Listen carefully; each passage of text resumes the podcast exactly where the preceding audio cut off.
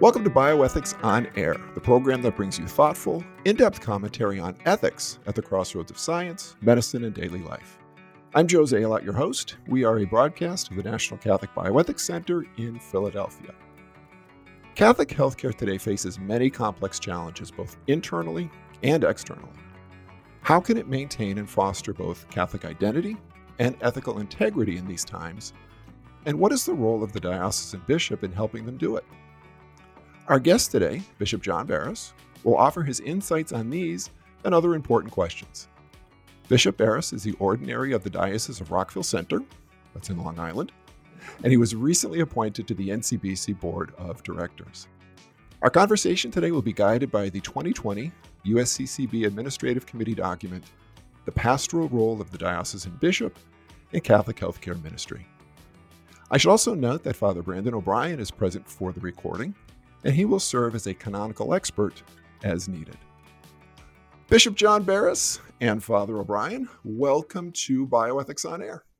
Joe, thank you. It's great to be with you. We are so grateful for the powerful witness uh, to the teaching of the church, the objective truths of our Catholic moral teaching in a very complex world and the service of the National Catholic Bioethics Center. Joe, it's a, it's a great privilege to be with you today. Well, it's a privilege to to have you on the podcast and also to be a member of the board of directors. But we'll we'll get to that in a minute. So, Bishop Barres, I was wondering if, as a new guest on our podcast, if you could tell our listeners a bit about your background, specifically your education, and also your your pastoral and episcopal experience.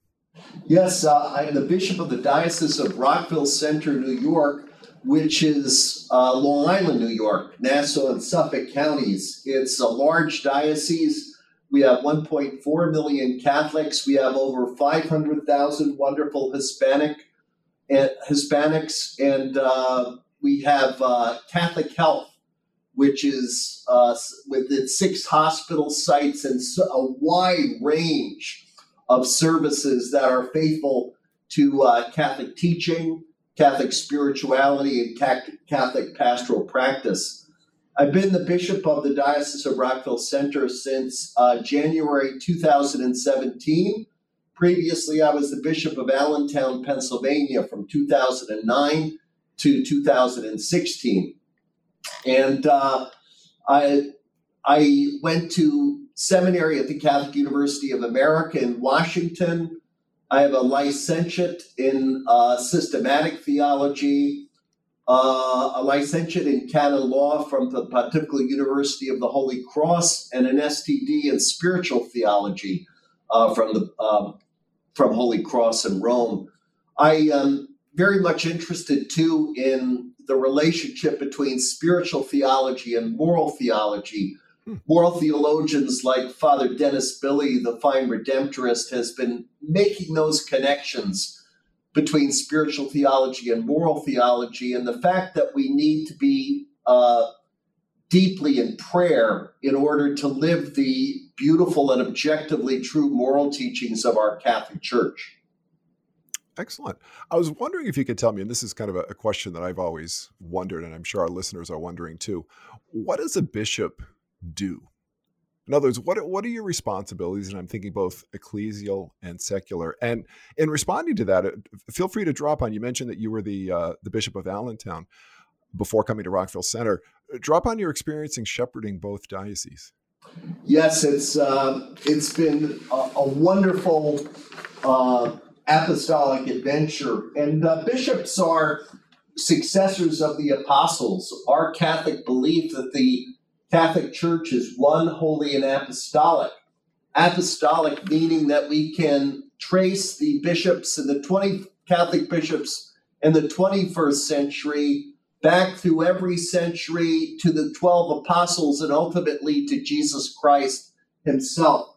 So, uh, bishops are constituted as pastors of the church when the Holy Spirit is conferred upon them at their episcopal ordination and they received the tasks of teaching, sanctifying, and governing in hierarchical communion with the successor of Peter and with the other members of the Episcopal College.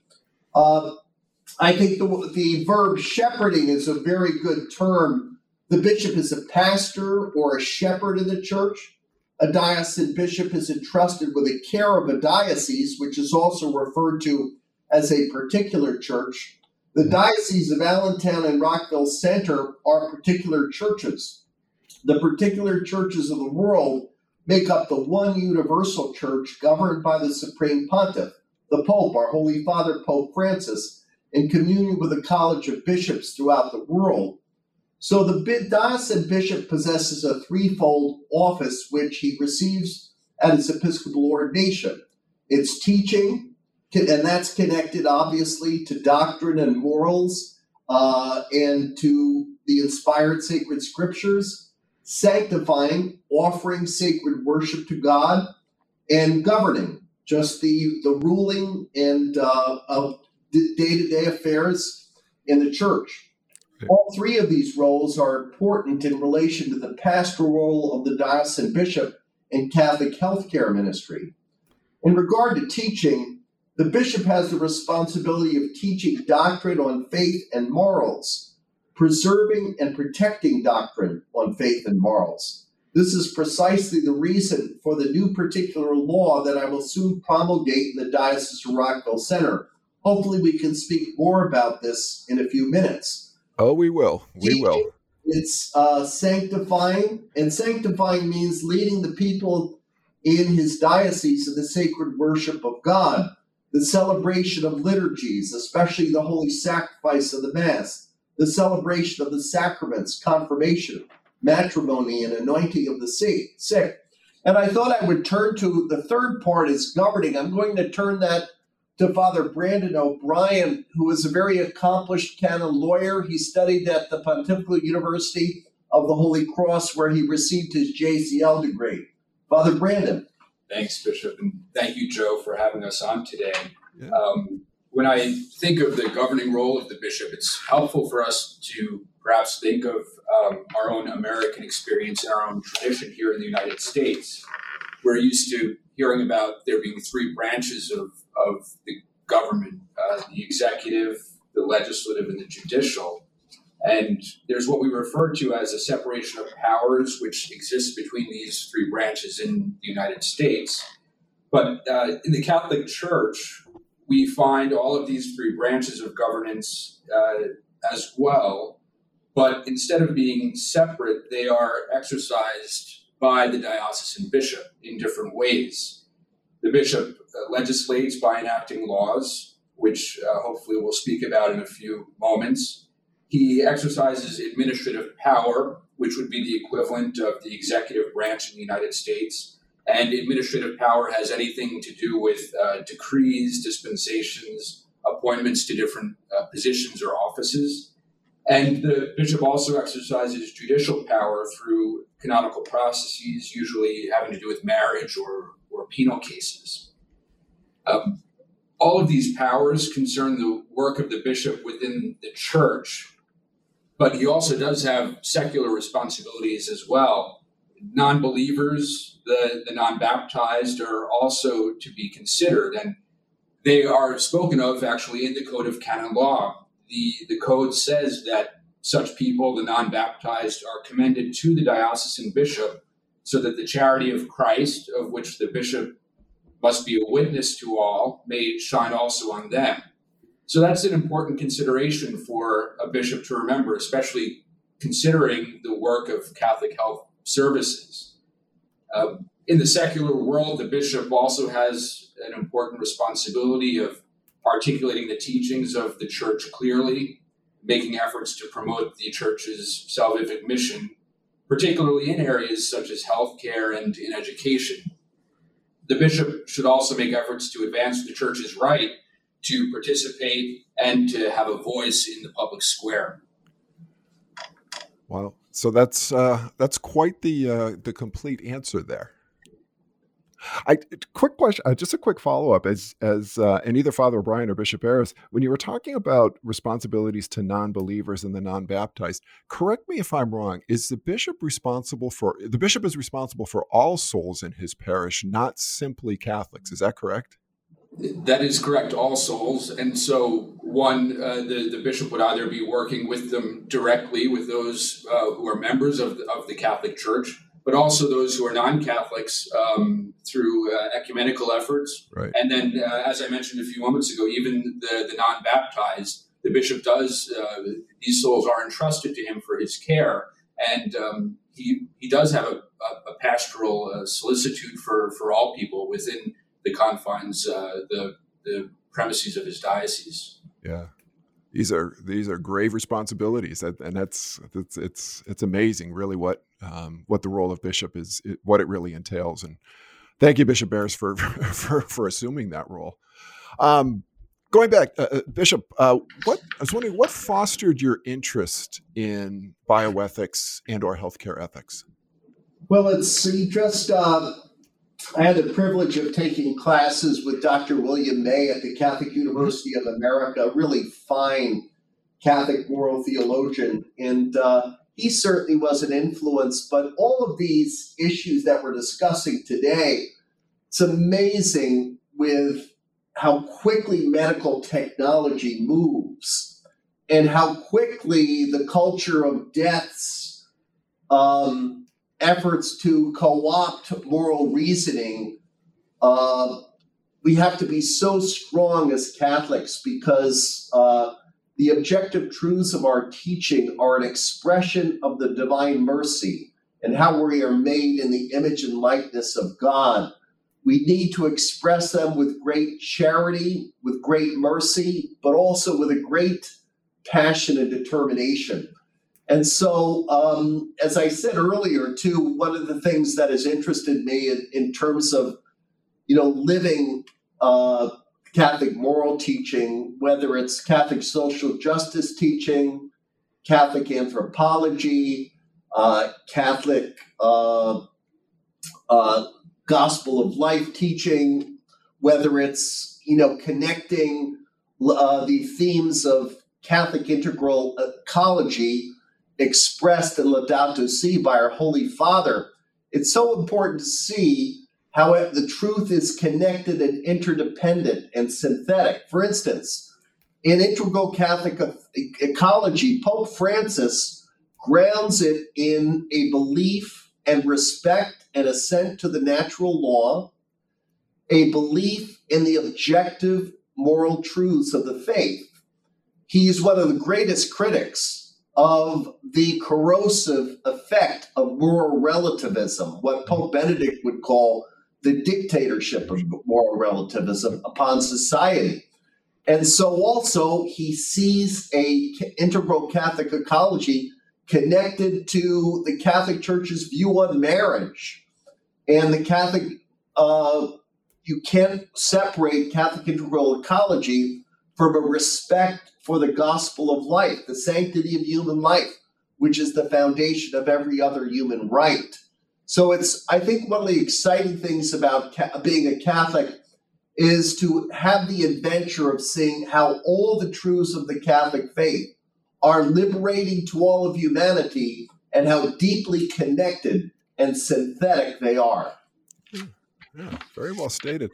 I, I was wondering if you could tell us the the process uh, by which you became a member of the NCBC board of directors, and and also what now, Grant, you've been a, a member only for a very short time, uh, but what what is uh, what is your role um, as being a member of the board of directors? I uh, because of Catholic Health, this uh, wonderful Catholic health system that we have on Long Island with six hospitals and an incredibly wide range of service, ranging from Catholic cancer care to hospice to home care. We're really proud of it. And um, I think we have partnered very closely. I give uh, my our predecessor, my predecessor here, Bishop William Murphy, is really a pioneer of a deep relationship between Catholic health here on Long Island and the National Catholic Bioethics Center. So let me begin by thanking uh, Bishop William Murphy for his, his incredible prescience in that regard. We've been able to uh, continue that relationship to expand it. For instance, we are our CEO, president and CEO, Dr. Patrick O'Shaughnessy of Catholic Health, he's working with Dr. Brehany and, and the staff at National Catholic Bioethics Center in the SEER process. What is the SEER process? It's an ethical audit of our six hospitals by going into the financial codes to assure that Catholic teaching is being observed, respected, and championed. So I think in that gradual process of developing the relationship um, with uh, with uh, the National Catholic Bioethics Center and Catholic Health, at the uh, every two years, the National Catholic Bioethics Center has a set a very useful seminar in Dallas for the U.S. bishops. And uh, last December, uh, Dr. Joseph Meaney, the CEO and president of National Catholic Bioethics Center, and the chair of, of the board, Archbishop Gregory Aymond, approached me and invited me to join the board. And of course, I was delighted. And I'm looking forward to my first meeting on in November. Yeah, well, we're looking forward to having you. Uh, awesome. All right. So I, I, mentioned in the introduction that uh, this conversation is going to be kind of guided by the 2020 document, The Pastoral Role of the Diocesan Bishop in Catholic Healthcare Ministry. And Bishop Barres or Father O'Brien, I was wondering if you could tell our listeners what this document is, why it was written, and what it seeks to accomplish. Thank you, Joe. This 2020 document was produced by a subcommittee of the United States Conference of Catholic Bishops and published by the USCCB. It's meant as a guide to diocesan bishops to assist them in their collaboration with Catholic health ministry in their diocese. The document begins by placing Catholic health in the context of the gospel. Catholic healthcare does not exist for its own ends Instead, it participates in and fosters the healing mission of Christ. Paragraph 3 states that Catholic healthcare is animated by Christian love, and this is central to all aspects of healthcare within the church.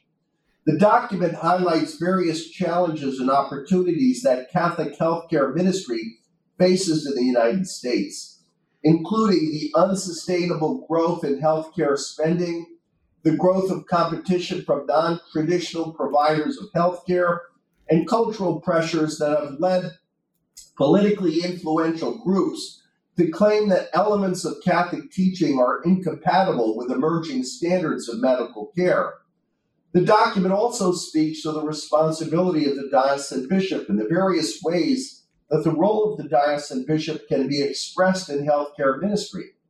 The expression of these roles recalls the threefold office of the bishop, which we spoke of a few minutes ago. As teacher, the bishop has the responsibility of safeguarding the moral and doctrinal integrity of Catholic healthcare. As sanctifier, the bishop ensures that those who benefit from Catholic healthcare have access to the sacraments and receive pastoral care. As the governor, the bishop coordinates the healing ministries in his diocese in the interest of the common good. The document also encourages consistency, and this is something that the diocesan bishop should ensure so that Catholic health services remain faithful to their mission and to the moral and theological teachings of the church. Yeah. Hmm. Very interesting. So we're, we're going to be talking about this um, this document, the pastoral role, and we'll be talking about it in light of certainly the Diocese of Rockville Centre, the diocese for which you're the ordinary.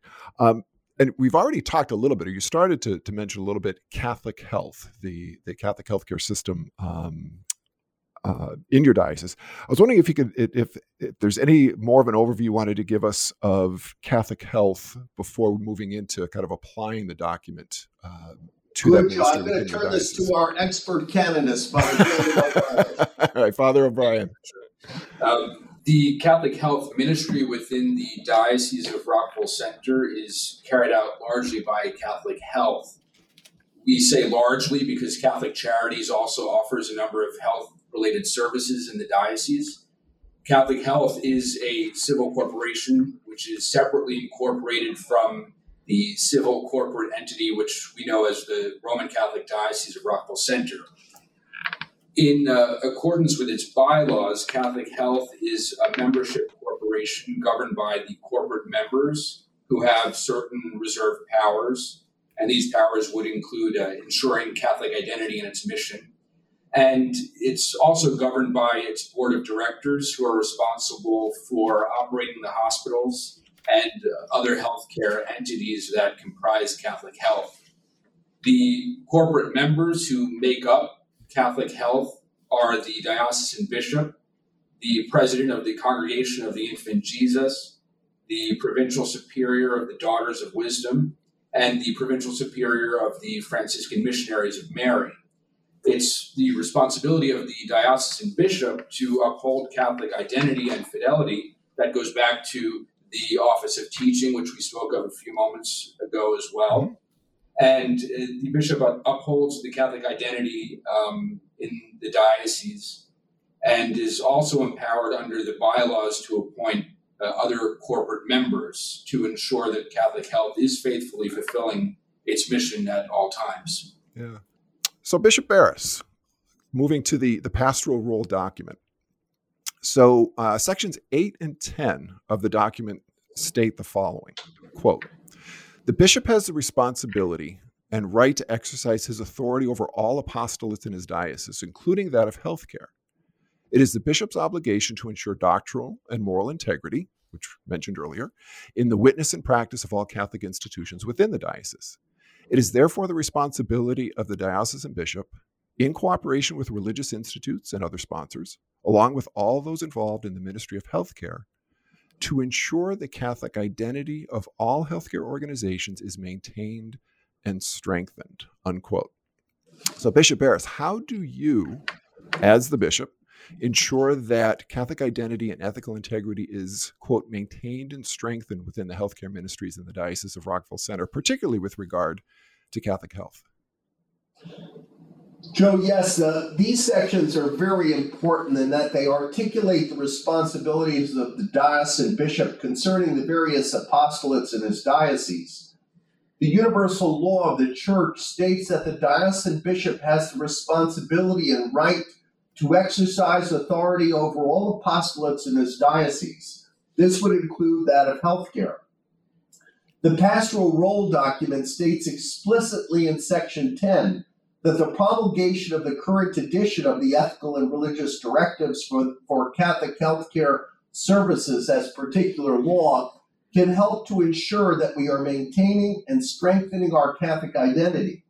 This document, sometimes abbreviated as the ERDs, is currently in its sixth edition.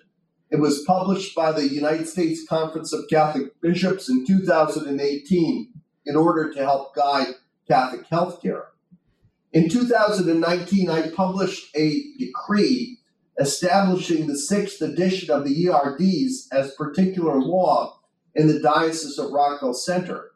We are currently updating our own particular law and supplementing the ERDs with further directives and guidelines.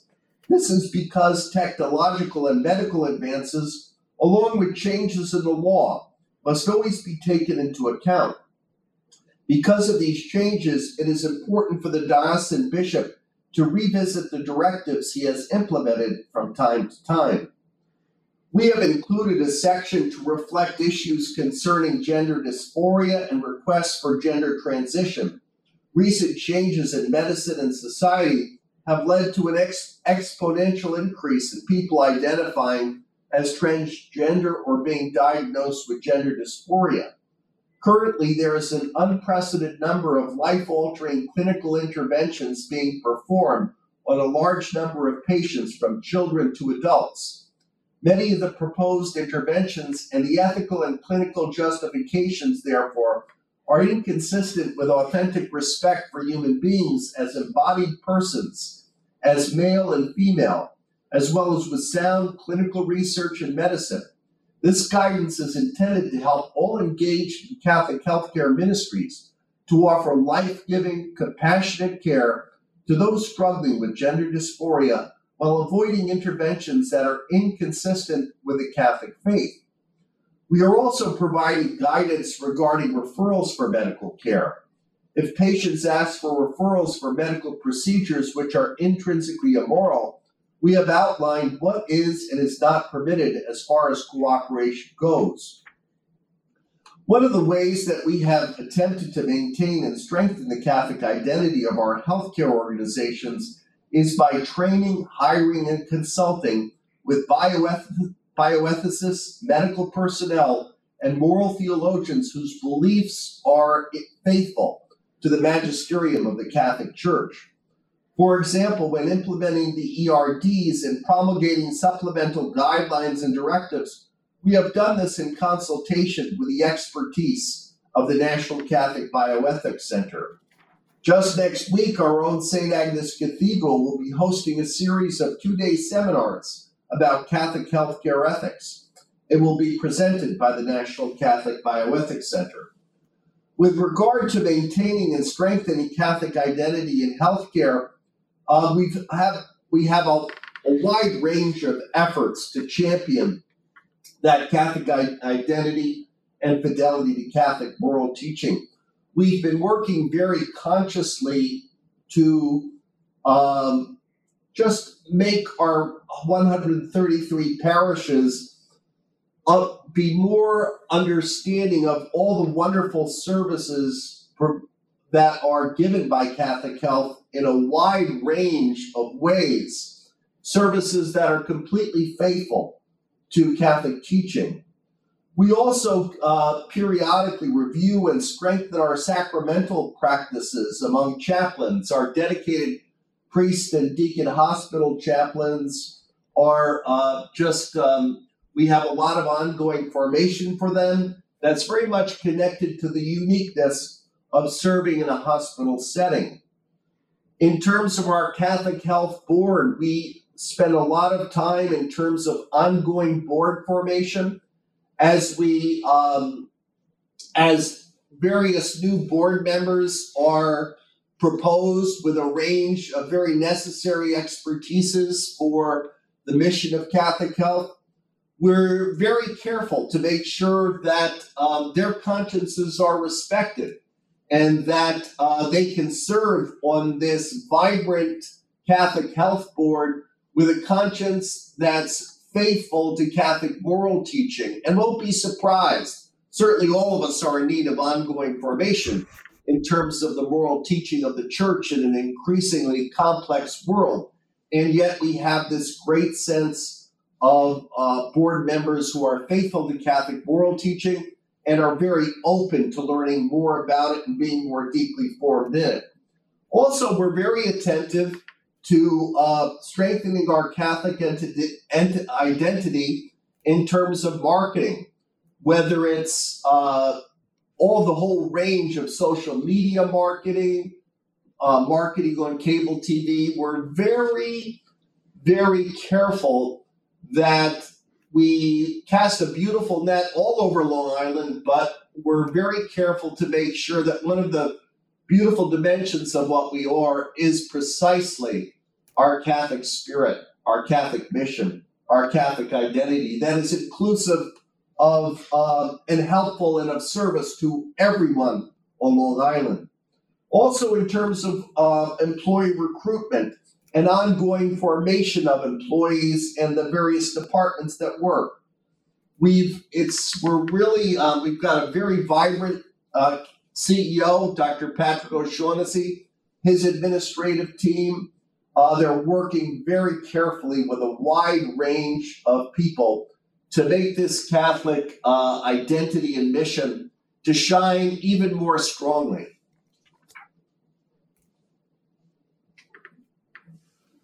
Very good. Lots, uh, lots to unpack. That there's one thing that I, would like to to kind of focus back on, and, and it's something you said at the beginning of that response, having to do with the ethical and religious directives, promulgating them as particular law. And it was actually my next question, so it, it kind of works out well. Uh, but but Section 10 of the pastoral rule document states that a bishop, quote, may find it useful to promulgate the current edition of the ethical and religious directives as particular law in his diocese. Now, you said you've just done, or you did that in 2019. You, you mentioned that earlier. I, w- I was wondering, and maybe this is this goes to the canon law uh, uh, to Father O'Brien here, but I was wondering uh, just what is particular law, and, and what does it mean to promulgate the ERDs as particular law in a diocese? That's a very good question, Joe. Um, the bishop earlier referred to the difference between the universal and the particular churches Particular churches are the individual dioceses throughout the world, which are governed by a diocesan bishop. And the universal church is the union of all these particular churches. This union is the Catholic Church under the governance and the leadership of the Pope in communion with the College of Bishops. Now, laws within the church have a very similar distinction. Universal laws are those laws which apply to the universal Catholic Church throughout the world. These laws are find, found primarily in the Code of Canon Law, and there are two codes actually of uh, canon law. The Code of Canon Law, which was promulgated in 1983, applies to the Latin Church, and there is also an Eastern Code of Canon Law, which applies to Eastern Catholic churches, and that was promulgated in 1990. In contrast to the Universal Code of Canon Law, particular laws are territorial they're laws which are binding only on those persons and entities within a diocese where the particular law is promulgated. For example, a, a, particular law in the Archdiocese of New York is binding within that archdiocese, but wouldn't be binding here in the Diocese of Rockville Centre. It's not a perfect analogy uh, because the Catholic Church is unique. The Catholic Church is sui generis, but there's a useful image to help us understand the distinction between particular and universal laws. And we can sort of return to that uh, American image of our own legal tradition. That's the image between the federal and the state governments. The federal government is led by an executive, the president, just like the universal church is governed by the pope. And federal law is guided by the Constitution of the United States and its amendments. The ecclesiastical equivalent, equivalent would be the, the Code of Canon Law, whose laws guide the universal church. At the same time, states have a particular amount of autonomy and latitude to make their own laws as long as they're in accord with the federal constitution. This is similar to the particular churches, the dioceses of the church. The church uh, subscribes to what's called the principle of subsidiarity, which states that responsibilities for the many facets of life and governance should be committed to the most local level that is effectively equipped to meet the needs of individuals. Therefore, while the Code of Canon Law sets out many universal laws, many of these laws outline various guidelines and parameters which then allow a good deal of latitude and flexibility for national conferences of bishops or diocesan bishops to enact particular laws which speak to the unique experience of different dioceses. And this is what uh, we've done with the, um, the ERDs. The ERDs are guidelines and directives that have been published by the USCCB. And by making them particular law here in this diocese, the directives, the ERDs, become laws which are binding for the Diocese of Rockville Centre and all of its related entities. And this would include Catholic Health. Mm-hmm. And um, just one final note a, a particular law comes into being when it's promulgated.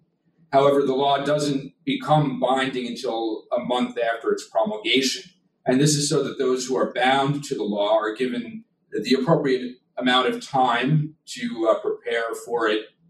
And uh, this time period is referred to in the law as, in Latin, vacatio legis, or uh, in English, a vacation of the law until uh, that month period is over. Interesting.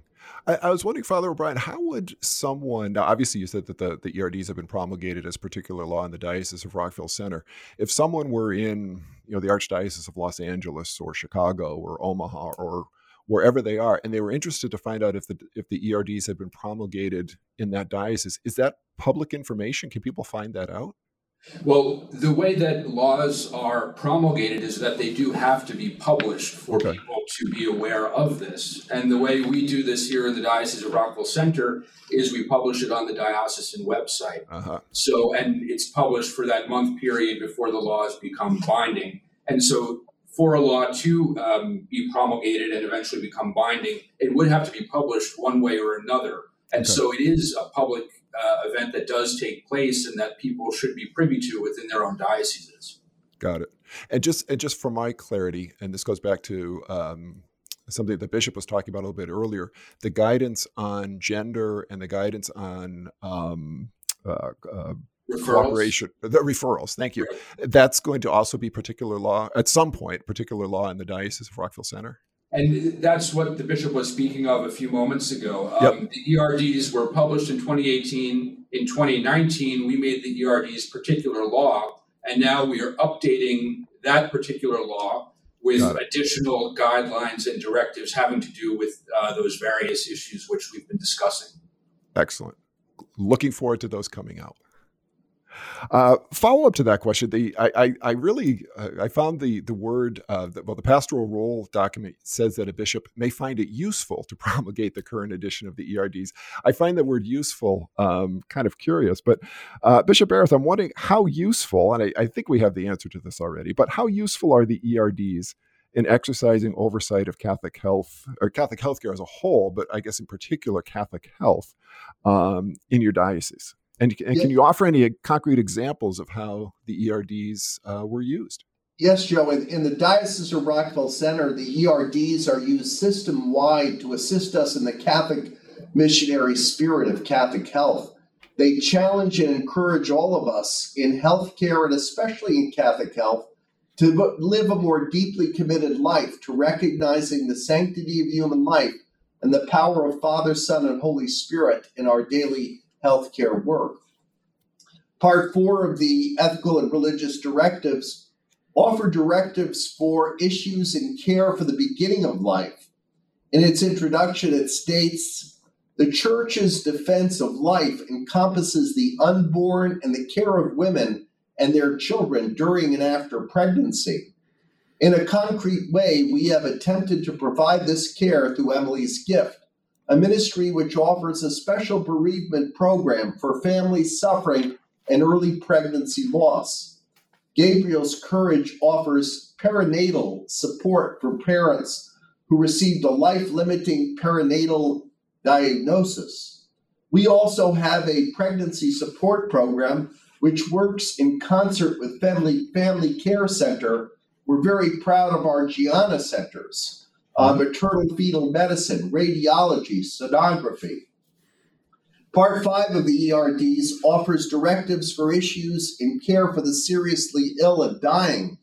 It states in its introduction that, as a witness to its faith, a Catholic healthcare institution will be a community of respect, love, and support to patients or residents and their families as they face the reality of death we have ensured that our hospital chaplains are well prepared to provide the sacraments of the church to those in need and to offer prayerful support to families. We're also grateful to our Good Shepherd Hospice, which provides professional grief support and Catholic spirituality for adults and children throughout Long Island. Yeah, so I can see the ERDs are, are used quite extensively in the Diocese of Rockville Centre. It's it's great to hear. I, am wondering, so Bishop Barres, I, I, in addition to implementing the ERDs um, and Catholic moral teaching, how do you, as a bishop, help Catholic healthcare institutions as a whole?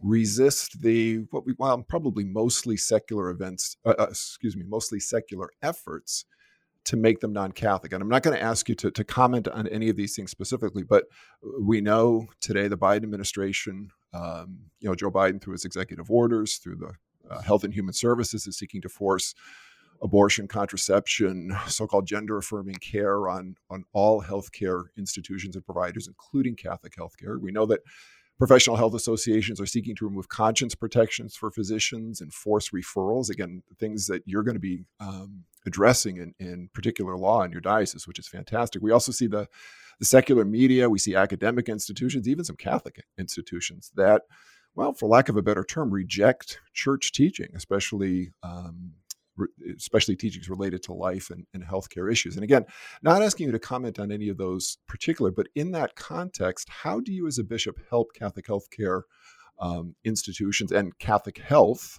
um, that system? How do, how do you help them to resist those secular those efforts to make them non-Catholic? Well, first of all, prayer and encouragement are really critical. Uh, we must pray for the strength to persevere in an unapologetically living our Catholic faith and providing care that's very clearly faithful to the teachings of the gospel and the objective moral truths as taught by the Catholic Church.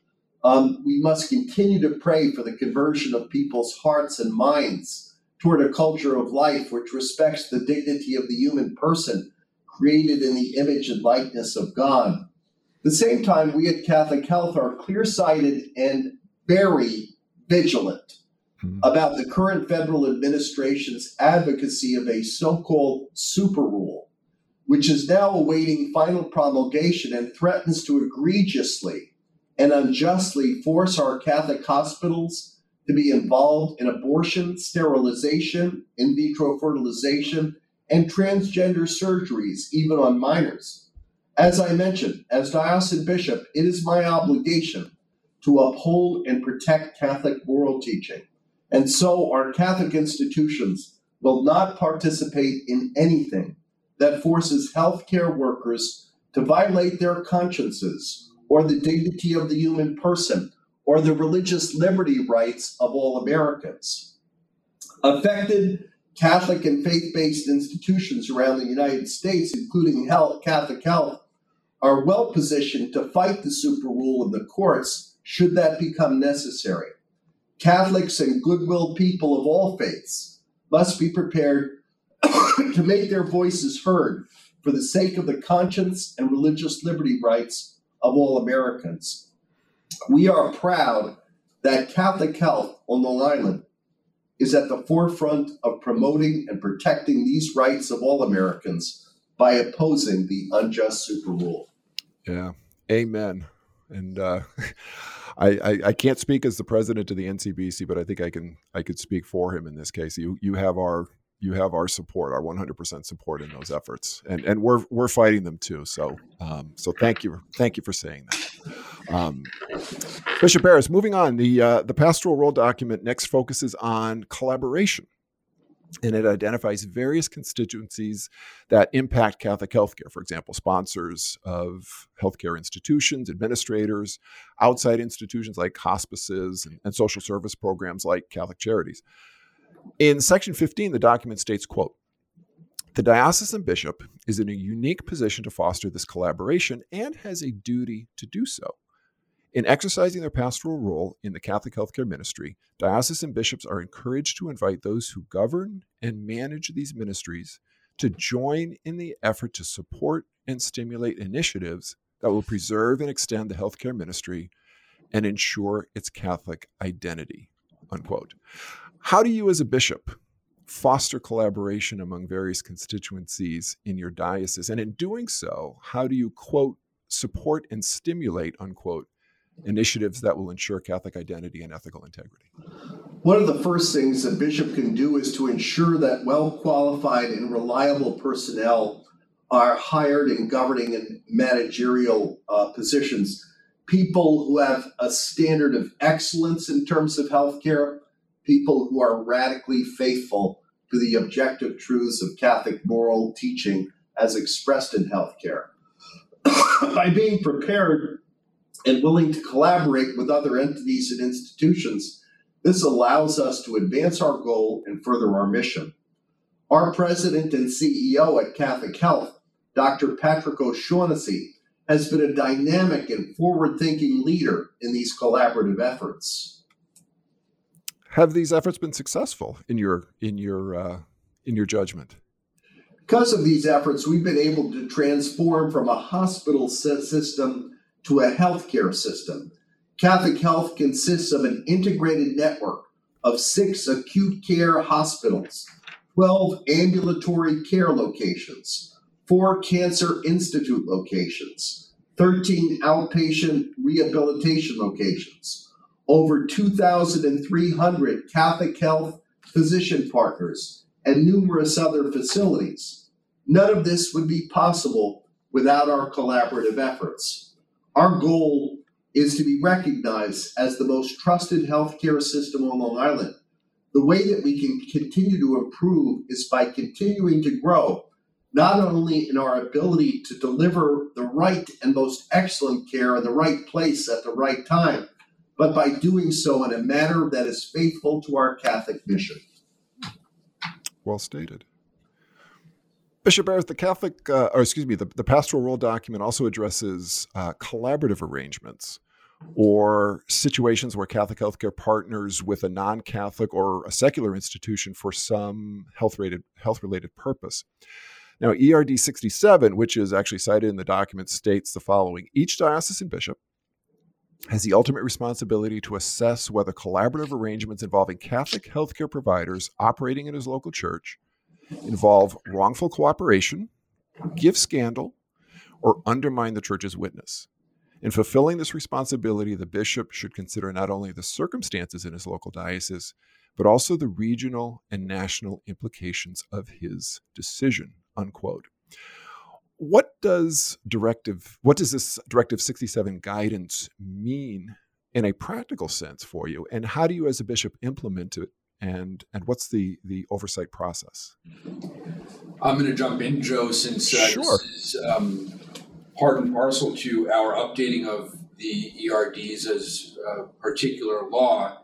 And um, one of the parts of our updating of the guidelines is uh, actually offering of guidance for ERD Part 6, which talks about mm-hmm. uh, referrals and uh, talks about uh, collaborative arrangements. So, Section 6 of the ERDs treats this topic of collaborative arrangements with other healthcare organizations and providers, even those that aren't necessarily Catholic. In a practical sense, we see this particularly in the case of medical referrals for various treatments which people might be seeking. As far as referrals for care are concerned, it's important that there be no cooperation with anything the church would consider intrinsically immoral.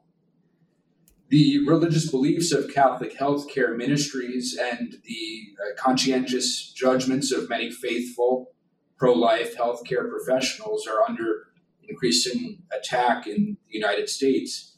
Even when they are not required to provide unethical interventions, some people still expect and even demand referrals to facilitate access to the interventions that they might be seeking. This approach to referrals has been expressed in legislation and in standards of practice of medical societies. And so, as I said, as part of our diocesan update of the ERDs and the issuing of these supplemental guidelines, we intend to support Catholic healthcare ministries and professionals in meeting legal and professional standards wherever possible, while helping them to avoid formal cooperation in evil. While clinicians might be subject to professional and even legal expectations, they should not formally cooperate with moral evil, even in the face of pressures or demands. Our, our particular law in the Diocese of Rockville Centre states that Catholic healthcare ministries may not provide referrals for clinical interventions that constitute intrinsically evil actions as defined in authoritative church teachings and or the ERDs as could constitute formal cooperation in immoral evil. This would apply to such procedures as gender transitioning and anything involving the direct taking of human life, including abortion, euthanasia, or assisted suicide. Yeah. Oh, very well, very well stated. Uh, I'd like to go back to the quote uh, or uh, or Directive 67, um, particularly the first part that I, I, read a little bit earlier, where it said each quote each diocesan bishop has the ultimate responsibility to assess whether collaborative arrangements involving Catholic healthcare providers operating in his diocese might involve wrongful cooperation, give scandal, or undermine church witness. I think probably most people listening to this podcast would understand the terms wrongful cooperation and scandal, but they may not understand necessarily church witness. So, so Bishop Barres, as a bishop, What does church witness mean in terms of healthcare, and, and how do you seek to foster it? I'll jump in, Joe, again, if you don't mind, uh, because I think it's a great phrase, church witness. It's a positive phrase. Um, it's easy for people to see the standards of Catholic health care and think that many procedures which occur in non Catholic facilities are simply forbidden by Catholic institutions. So they might see the ERDs as nothing more than just a, a list of arbitrary regulations. But this doesn't really speak to the reality of the church's witness. Uh, the church's witness is to preach and defend the dignity of the human person from conception until natural death. And so far from being forbidding, the church's witness is actually life affirming. And because of this respect for the human person, Catholic health ministries are able to treat the whole person.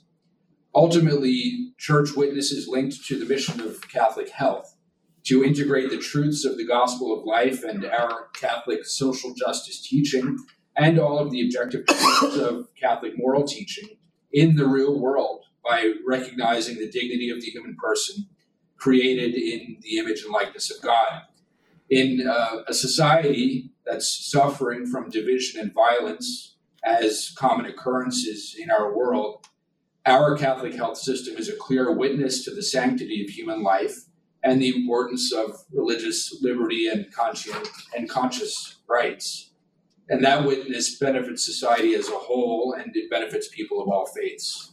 Yeah, absolutely. does. I'm really glad you started off that uh, response talking about the ERDs because I, when I do my review of the 77 directives, from my count, 10 of the directives are quote unquote negative in the sense, you know, thou shalt not do this. Whereas 67 of them are positive in the sense that this is what we should be doing. And right. so, yes, yeah, I, I, I it's a great uh, example of witness. Bishop Barres, what final words of wisdom do you have for our listeners as we wrap up our interview today? First of all, uh, Joe, to you and the entire staff at the National Catholic Bioethics Center, I can't begin to express the gratitude of a diocesan bishop for your incredible service, your ministry, your intellectual charity, your patience with all of us, the incredible team approach, and uh, you are such National Catholic Bioethics Center is so critical to the, as we said, the church witness in the United States and globally. Let me begin by thanking you, Joe, and the entire Dr. Meaney and the entire staff and all those whose shoulders uh, you stand on, all the great ethicists that you learn from, uh, because it's a generational passing on of uh, our belief as Catholics that our objectively true moral teaching is an expression of the divine mercy. Um, Thank you. Appreciate that.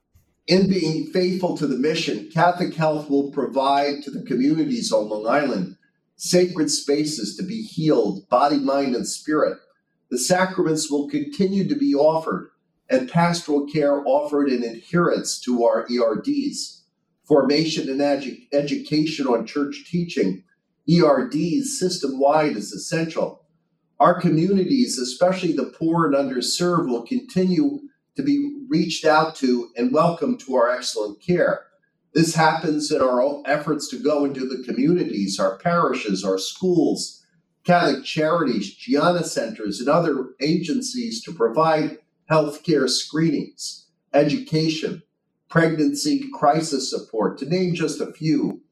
In regard to Catholic healthcare in the United States in these challenging times, in terms of government pressures such as the super rule, to allow for procedures that go against our teachings about the human person, Catholic health organizations will need to remain committed to Catholic identity and our church teachings and be very vigilant day to day and safeguarding religious liberty and recognizing the threats to religious liberty.